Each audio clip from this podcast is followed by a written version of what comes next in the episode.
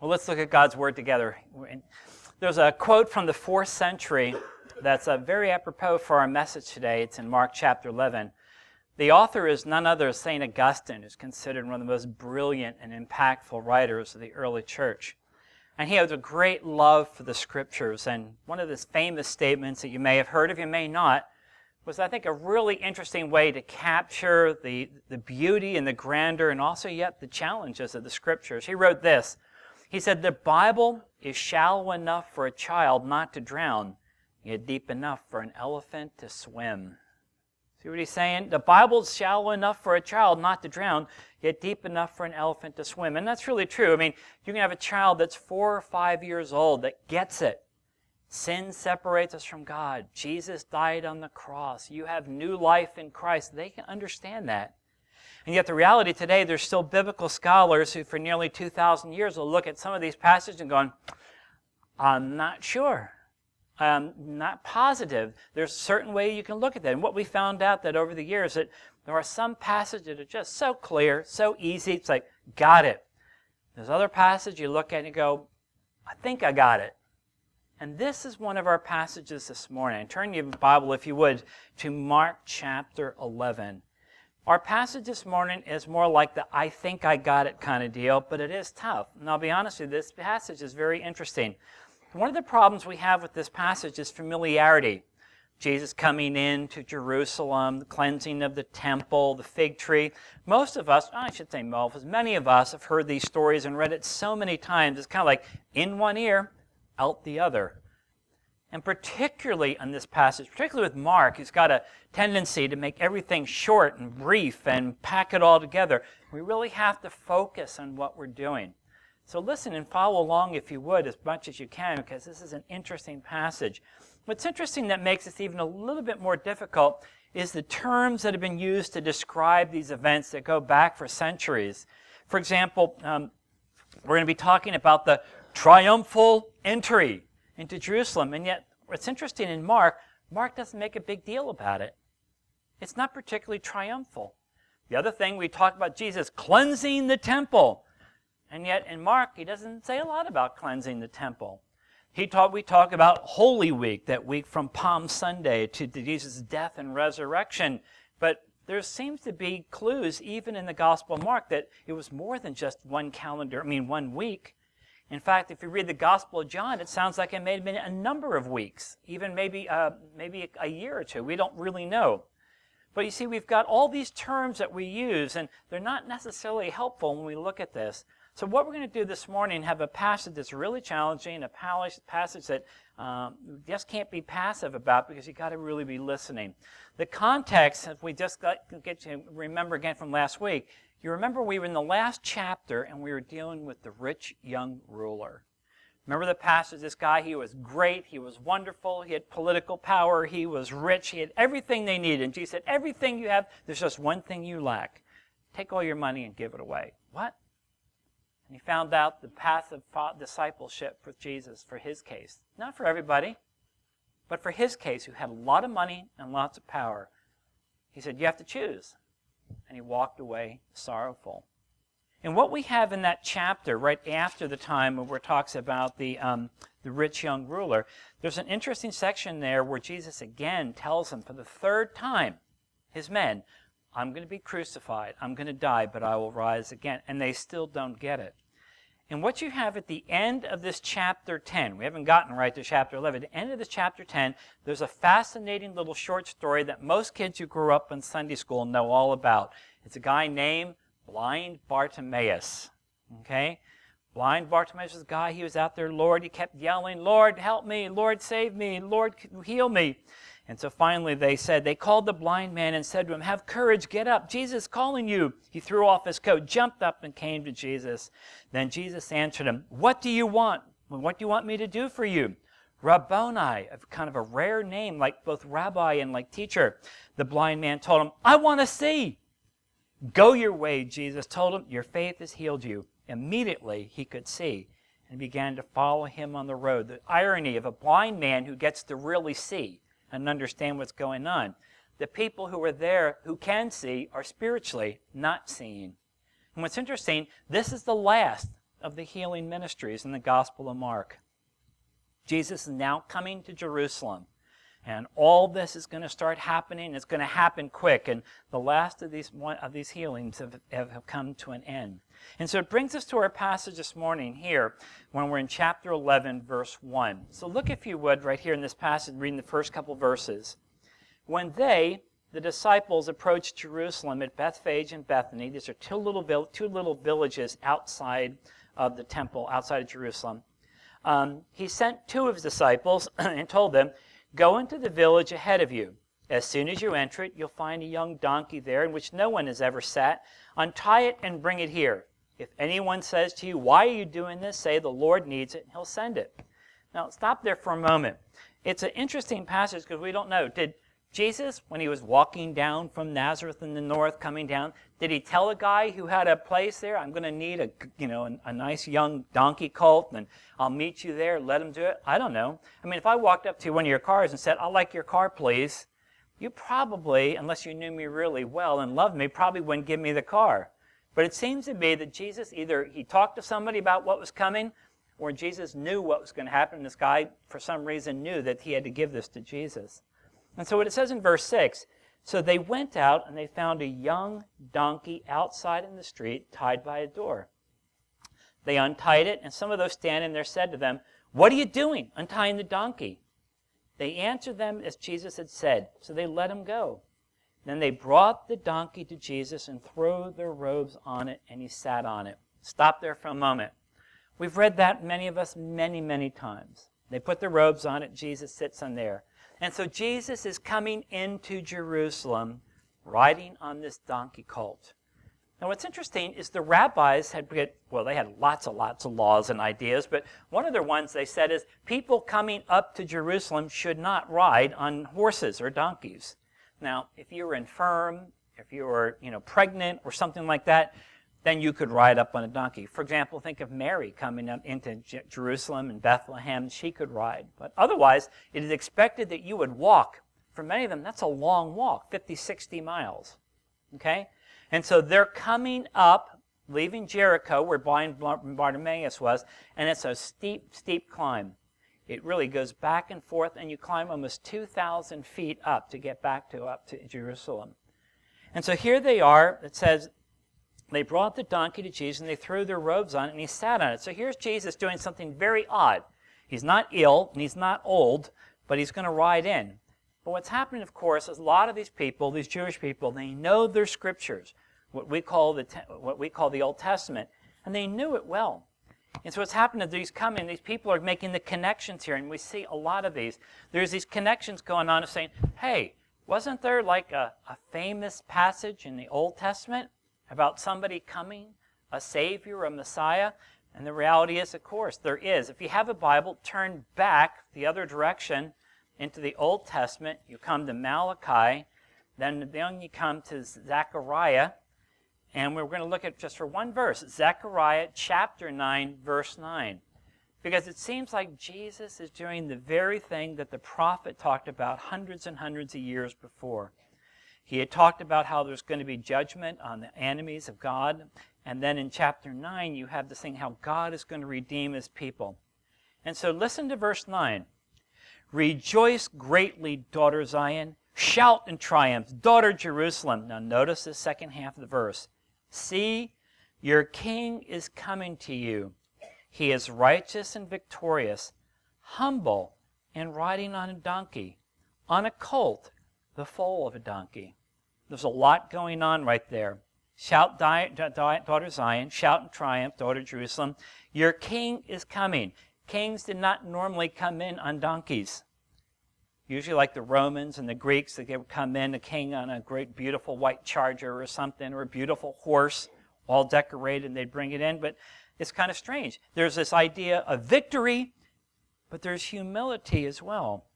He's righteous and victorious, humble. That's not what you normally think of a great ruler, but humble and riding on a donkey, not just any donkey, but on a colt.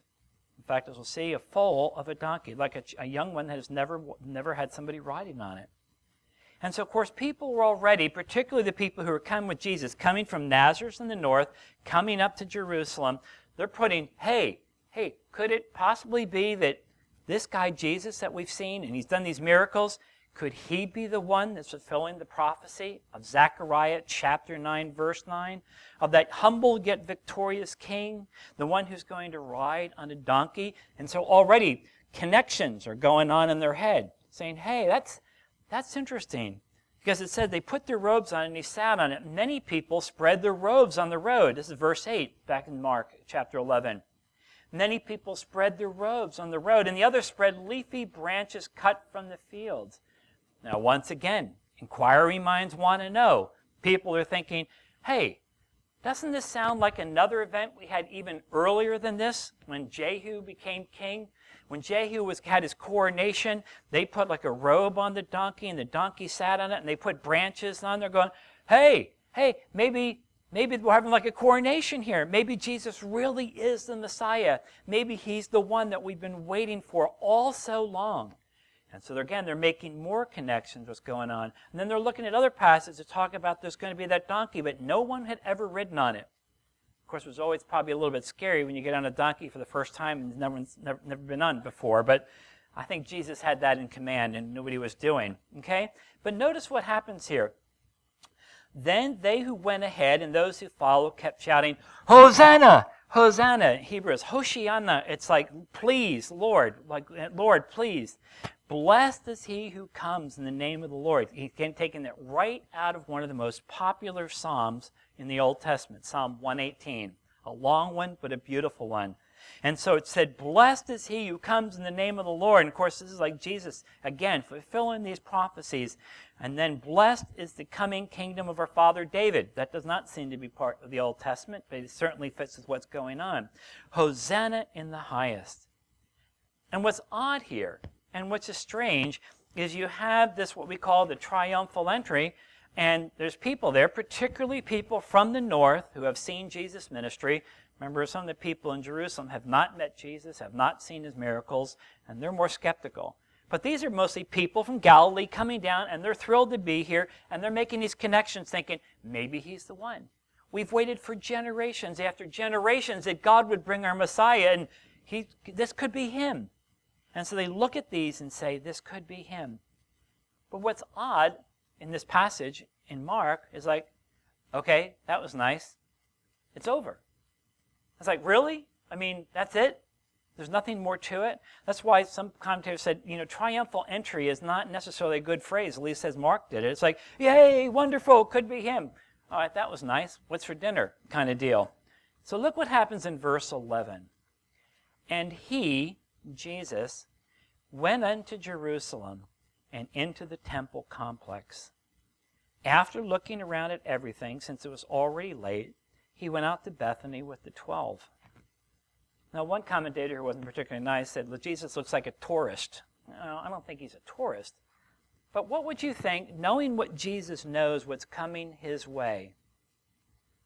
When he looked at that unbelievably beautiful temple, what were the thoughts that were going through his head? I mean, it was beautiful.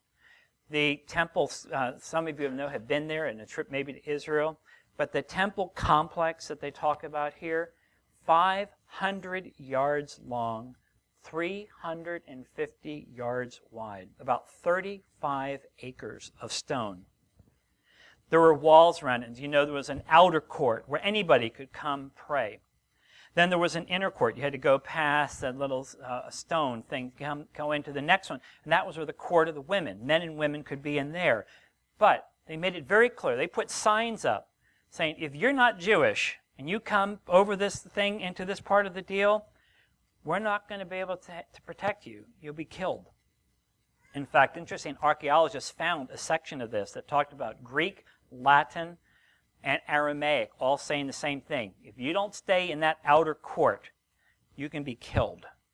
And the Romans would let them do it, by the way. They had a rule that they could do it because it was very clear you don't do this. And so what happens is Jesus comes there and he comes to this beautiful place, and there must have been all these different emotions. One, what an unbelievable place. All along the sides were these massive columns, 30 feet high. It would take three people holding their hands to get around these columns. They'd been working on it for like 60 years. They were getting close to the end. And there was this unbelievable place. And then could come in, everybody could come into the outer part, court of the Gentiles. Men and women could be in the court of the women. And then finally, only the men could come in even closer. Then you had this massive temple thing coming up where only the priests could come in, where people could bring, men could bring sacrifices. And so, in one sense, it was totally overwhelming experience to see Jerusalem. And by the way, um, i have had the privilege several times to be to Israel. It's interesting. Um, we often come in from the west, excuse me, from the east, coming in and come up on a real high spot, and you look down, and there's the Temple Mount, and there's where all this. It's not uncommon for people to weep. For people that are just like overwhelmed by thinking, all the history, all the things that happened in this one city. And for Jesus, I'm sure it's the same thing. It's Jerusalem. This is the city of the great King David. His son built the temple here. And, and this is such a wonderful place. It's one of the great building things of the ancient world. And yet he said, But this is the place where they're going to kill me. They're going to take me out of the gate. They're going to crucify me. And so for Jesus, it says he was there. He went out in the temple complex and looking around at everything. It's already late. They went back to Bethany. Now, did he ever tell his disciples what he was thinking, what he was feeling when he got back? We don't know. What we do know is the next thing that happens the next day is one of the oddest things that we have in the New Testament. Okay? Look at verse 12. The next day, when they, that is Jesus and the disciples, and probably some of the crowd who was with him, they came from Bethany, well, he was hungry. Verse 13. After seeing in the distance a fig tree with leaves, he went out to find if there was anything on it. When he came to it, he found nothing but leaves because it was not the season for figs. And he said to it, May no one ever eat fruit from you again. And his disciples heard it. Now, this passage has been a weird one for people for a long time. There's some people that think Jesus is having like a big snit here, you know? he had a bad hair day and he's just lounging, you know, lounging out to all these different things. I don't think so. The question, if not, I mean, it says right here, it wasn't the season for figs. So what does he expect? Well, here's the deal. It says here it says, the next day that came, he was hungry. He said he found nothing on the leaves because it was not the season of figs. Now, one thing that makes this maybe a little bit more understanding, understanding is that during the time of the figs, when the figs are there, you know, obviously that's the big thing. But months later, there's a second, like, minor crop that comes. They're not as big as regular figs. They're real tiny. In Hebrew, it's called pagim. They're these little, look like, like almonds. They said it's not particularly good, but you can eat them. And the animals like them as well. So it may be that he was saying, well, I know I'm not going to find any figs here, but at least there ought to be the pagim, the little ones. No, there's, there's nothing here. And so Jesus says, listen, may no one eat the fruit from you again. Now, the question is isn't that seem a little strange from everything you know about Jesus? I mean, does he really fly off the handle and curse a t- tree that can say, What am I going to do about it? You know? Do you want me to start growing figs during the night and have them for you, Jesus? And so it is an unusual passage. And so for centuries, people have tried to think what this is. Uh, one of the probably, I think, maybe the best ways to understand this came from one of the earliest commentaries we have in Mark from a guy named Victor of Antioch. Uh, he lived in the fourth century. And he, like some of the men that followed him, understand what was happening here this way. They were understanding that when Jesus went through this, when he said, when he cursed it, may no one eat fruit from you again, that what we're seeing here is what we call an enacted parable. Jesus, of course, most of his way of teaching was using parables. Do you remember the sower who went out to do this? Remember the man who did this, gave out the money? He's saying this is not just a parable, this is an enacted one where things are happening. In fact, it's more like the play that the children did for us. It's a parable being told by people seeing what is going on, doing this. And what he was making to understand with it, this is an, an enacted parable in the sense that when they're talking about the fig tree, it's talking about Jerusalem, and not just Jerusalem, but particularly the temple. And so what they're saying is that what they're doing, because many of the people, figs were very big in Israel, and for the people, those people of the day, and oftentimes they were identified with the nation and with the deal. And he's saying these fig trees, in many ways, he said, this is like a picture of what Jerusalem and the temple and Israel is like right now. They're very, very leafy, but there's no fruit. There's no fruit. There's nothing that's coming out of this. And so what they're saying is, he goes in this passage, he says, um, he said, and his disciples heard it. Now, after, right this, it's interesting because right in the story about the bear and the fig tree, he kind of gives us another little story to give us time to get to the next day. Now look at verse 15. When they came to Jerusalem, that is Jesus and disciples, he, that is Jesus, went into the temple complex and he began to throw out those buying and selling in the temple. He overturned the money changers' tables and he chairs of the selling doves, and he would not permit anyone to carry goods to the temple complex. Now stop right there. Here's another thing. This whole story about Jesus being in there, it's, it, it's a remarkable story. And it does seem almost a little out of character with Jesus. Some people are troubled by the thing like, hey, these people are trying to make a living and you're knocking over their things and you're doing this and Mark, I mean, excuse me, Luke tells us that he had it looked to be what something like a whip. I mean, a lot of points, this doesn't sound like Jesus. But what's interesting here is that Jesus does do like a one man protest against what was going on.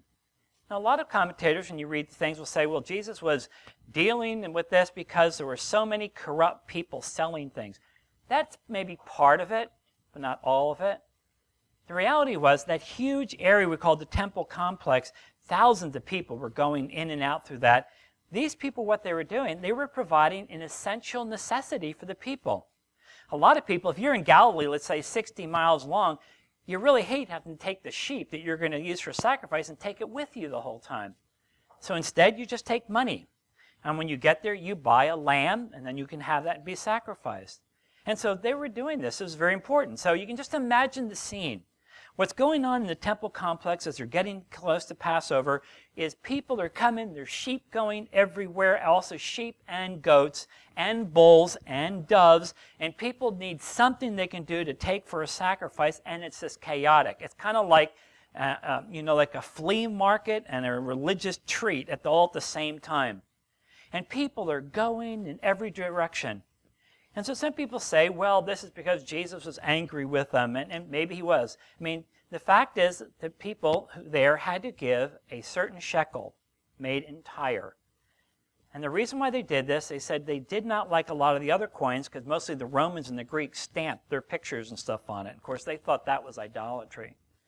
And so the Tyrian of Tyre was a very pure silver without any pictures on it, which the Jewish people appreciated. And because people were coming from all over the Mediterranean, they all had their own currencies. And so the money changers were an essential part of what was going on at that time. So maybe you've got money that's from a Greek state and you've got to buy a lamb. So they say, okay, the, the going rate for today is we're giving, you know, 250 for this and such. What do you mean you're doing that? And they'd be haggling back and forth, trying to exchange money because they had to go to the temple. They had to have one single kind, the Tyrian shekel. And so it was necessary for people to be able to need money changers.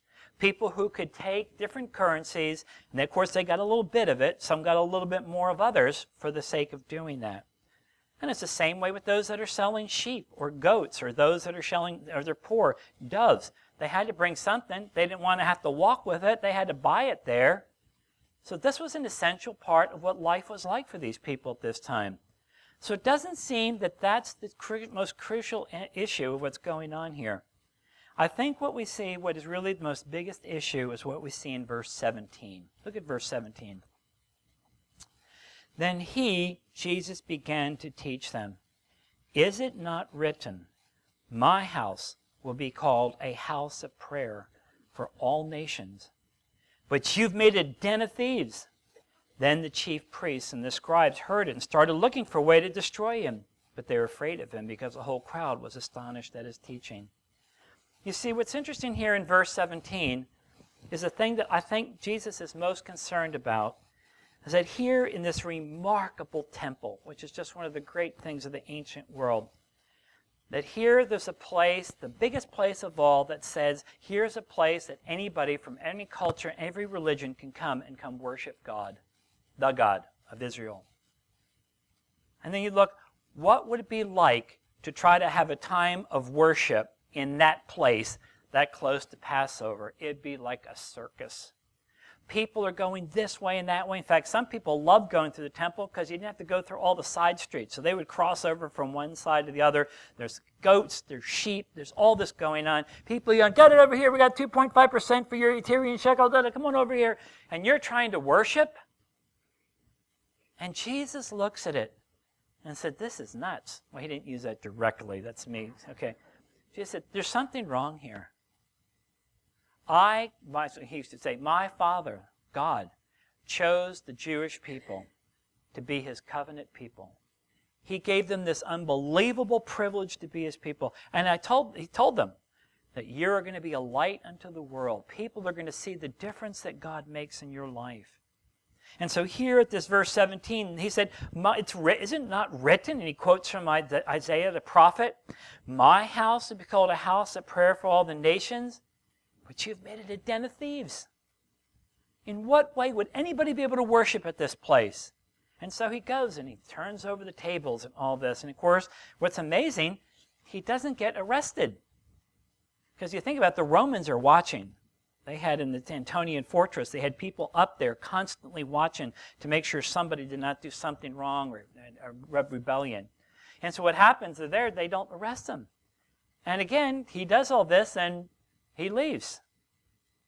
Now, while all this is going on, we come to the next day. If you look in verse 20, look at verse 20. Early in the morning, this is the day before that the whole thing with the fig tree happened. Early in the morning, as they were passing by, they saw a fig tree withered from the roots up. In other words, it's not like it lost a few leaves or they were just hanging. It's like from top to bottom, that tree was dead. It's like, whoa, what would it take to make a tree go dead in one day? Well, only the power of God working through Jesus. Go back to the idea of what we talked about a few minutes ago of an enacted parable. If the if the if if Jerusalem and if Jerusalem and the temple is like the, that's what's referring to the fig, the fig tree about that. If that's the thing, it's saying, you know what's going to happen to this country, what's going to happen to this city, it's going down. It's going to be withered. Once this was a city, the city of David. This is one where so much has happened. It's an incredible place. But you, Israel, have failed in what God had called you to do to be a light unto the nations, to draw people, to have a place where non Jewish people could come and worship and come to know God, and you have completely lost that. He's saying, you know what? This is a picture. The fig tree thing is a picture of what's happening to Israel. And it's tragic to think about it. Because the reality is, this temple, even at the time of Jesus, it wasn't quite fixed. I mean, finished. It was mostly done, like 95%. But it finally got finished in 66 AD. Four years before the Romans came in and tore the whole place down. And so what Jesus said was not just a picture, but it was a prophecy, a prophecy of what was coming. Of saying that there was struggle going to come their way and there was going to be terrible. And of course, it was awful. And that temple, that they spent like 60 years, and, and we would consider millions of dollars to build a place like that, leveled. People scattered. Death, crucifixions. It was awful. And what you have in this passage is very, very important. It's God saying, Jesus saying, listen, my house is going to be a house of prayer for all nations. And if you fail in making that available, you're going to be like the withered tree. And it's over for you. And it is tragic. What's interesting here in this passage, you get the big picture, you realize here is God that has chosen the Jewish people to be the light unto the Gentiles, to bring them to know God, and is saying, you know what, we're not interested. These are people that have come a long way to be able to worship out there in that court of the Gentiles. So, so what? Cows, sheep, goats everywhere. Who's going to pray here? and then having signs up saying, if you try to get into the next level of the place, we're going to kill you. That's a really nice way to attract people. And like the fig tree that's withered, he said, Israel, Jerusalem, temple. You're the fig tree that's withered, and you're going to be cut down. It's a story of tragedy, but it's not the end of the story. The reality is, God is still bringing Jewish people to faith today. Right in this very room on Saturdays, there are people that are there who are Jewish, some who are not Jewish, but love the Jewish lifestyle and want to be part of that, who are trying to help Jewish people to know that Jesus is truly their Messiah. And we know from the Apostle Paul in Romans chapter 9, in Romans chapter 10, Romans chapter 11, that God still has a purpose for the Jewish people. That one day there's going to be a restoration. There's going to be a flood of Jewish people coming. And by the way, many people believe that there's more Jewish people coming to faith in Jesus Messiah at any time since maybe the second or third century AD. I hope that's true. It certainly seems that that's happening, particularly in places around the world where you wouldn't expect it. But we know, particularly know from the end of the scriptures, that there's going to become a flood of people coming to know the Lord. And that's the great hope that we have as believers as well, to say God is going to bring them in. He uses that Paul loves to use that picture of the, the tree. And we were the Gentiles who were grafted on the tree, and but yet God is going to bring back those broken pieces. That was Israel, and all of us would be together. Jews and Gentiles worshiping Jesus our Messiah. It is a beautiful vision, but it's more than a vision. It's a reality that's coming to us. We don't know if it's today. We don't know if it's next week. We don't know if it's a hundred years or a thousand years. But we know that God honors His word. And when Israel failed to do what God had called them to do, to be a light to the nations, God said, okay, I'll use the Gentiles. And of course, you read Ephesians about how God then took the Gentiles to let them be the way to show other people what Christ has done for them. But we have the picture and the hope of what God is going to do. So, our passage this morning, it's an odd one, but it's an important one.